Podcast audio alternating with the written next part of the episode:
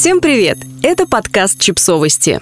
Мы знаем все о детях. Я не чувствую себя плохой мамой, и мне не стыдно. Текст подкаста подготовлен изданием о родительстве «Наши дети» по мотивам материалов Parents.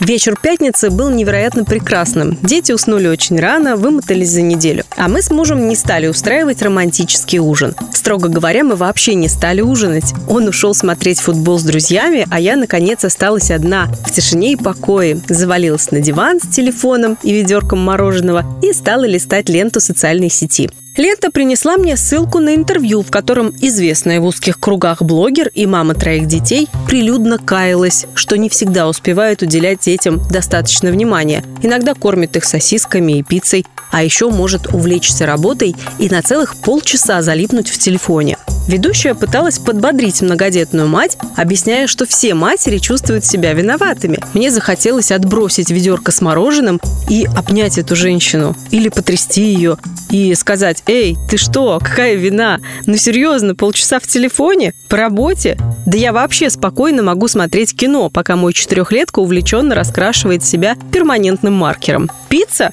Иногда я без зазрения совести могу накормить детей хот-догами и чувствую себя прекрасной матерью, потому что они съели их с зеленым горошком из банки. Кто сказал, что это не овощи? Материнская вина – это новый тренд, который до меня пока не добрался. Я никак не могу почувствовать себя плохой матерью, хотя порой по утрам хаотично ищу вместе с сыном последние чистые носки, чтобы ему не пришлось идти в школу школу босиком. Но даже во мне начал зарождаться червячок сомнения, а не должна ли я чувствовать себя виноватой из-за того, что совсем не чувствую себя виноватой? Со всех сторон на меня буквально сыпятся публичные покаяния известных и не очень известных мам в том, что они до чего-то там не дотягивают и чувствуют себя недостаточно хорошими. А я оказалась на обочине и не участвую в этом групповом кризисе. Конечно, я периодически читаю статьи о том, что у детей, которые ходят в обычную школу, меньше шансов на успех, чем у тех, кто учится в хорошей специализированной гимназии. Что те, кто начал изучать иностранные языки в три года, будет говорить на английском лучше, чем те, кто начинает в восемь.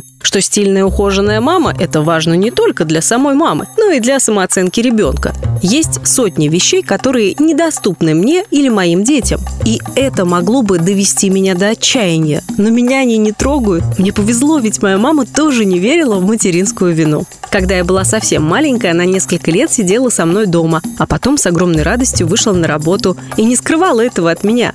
Наверное, я могла обидеться и почувствовать себя несчастной, ведь мама предпочла работу сидению дома со мной – но я помню, что на самом деле жить стало даже веселее. Чтобы помочь маме, у которой теперь было меньше времени, каждому члену семьи назначили свои обязанности. Раз в неделю каждый из нас готовил ужин. Мой младший брат специализировался на выпечке пиццы, которую он делал из лаваша и колбасы. Я выдумывала разнообразные салаты, а папа каждый раз долго колдовал на кухне и выдавал настоящие шедевры. За ужином мама рассказывала много веселых историй про свою работу. У меня остались очень теплые воспоминания про этот период нашей жизни. Раз уж моя мать оказалась плохим учителем материнской вины, в этом вполне мог бы помочь муж. Он мог бы сказать мне, что я мало времени провожу с детьми, что они растут как трава, что хорошие матери не выходят на работу, пока дети столь малы. Но он не сделал этого. Наоборот, когда я сказала, что устала сидеть дома, взял декретный отпуск с такой радостью, словно выиграл в лотерею. Но самая главная защита от чувства вины – это мои дети. Несмотря на все мои несовершенства, они выглядят до неприличия счастливыми. А меня считают не просто хорошей мамой, но еще и самой красивой. Лично я думаю, что женщины заводят детей в первую очередь ради этого. Как бы то ни было, я безнадежно отстала от марафона виноватых матерей. И абсолютно уверена, что совсем не хочу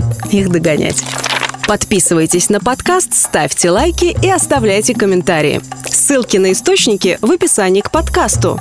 До встречи!